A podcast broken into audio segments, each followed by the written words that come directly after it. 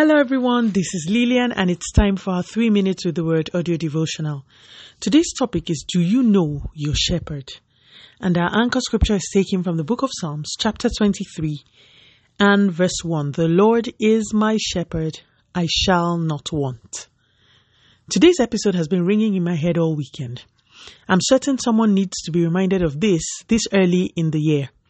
Psalm 23 is a very popular scripture even amongst people who are not believers.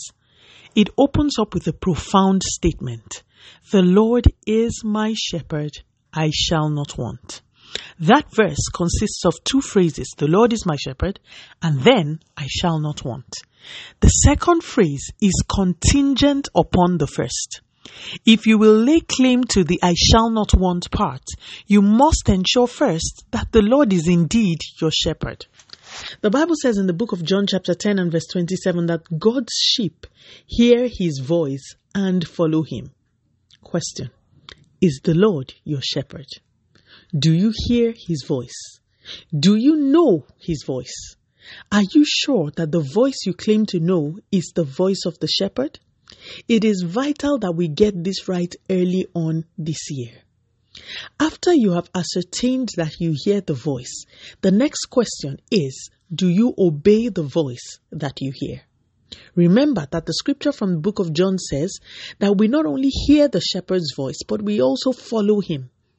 If the Lord is your shepherd, he will lead and you will follow his leading. You cannot do the things that you want to do and claim the Lord as your shepherd. He can only be your shepherd when you follow his lead, whether convenient or not. The Amplified version of Psalm 23 says, The Lord is my shepherd to feed, to guide, and to shield me. I shall not want. Your provision, your protection, your accuracy in life all depends on your following the shepherd. A lot of people and churches will be proceeding on different fasts in the coming days. Honestly, I think this should be one of our most earnest prayers. The grace to hear the Lord and obey Him. The grace to be a sheep. Because in this year, more than ever before, the quality of our lives as believers will be proportionate to the quality of our listening, following, and obeying the Father. If the Lord will be your shepherd, you will not want. Let us pray. Father, in the name of Jesus, thank you so much for your word this morning. Again, Lord, we thank you for bringing us and allowing us see a new year. We pray for grace to hear, follow, and obey you in the name of Jesus. More than, more than ever before this year, may our testimony be that the Lord is our shepherd, therefore we lack nothing. Receive all the glory, Almighty God.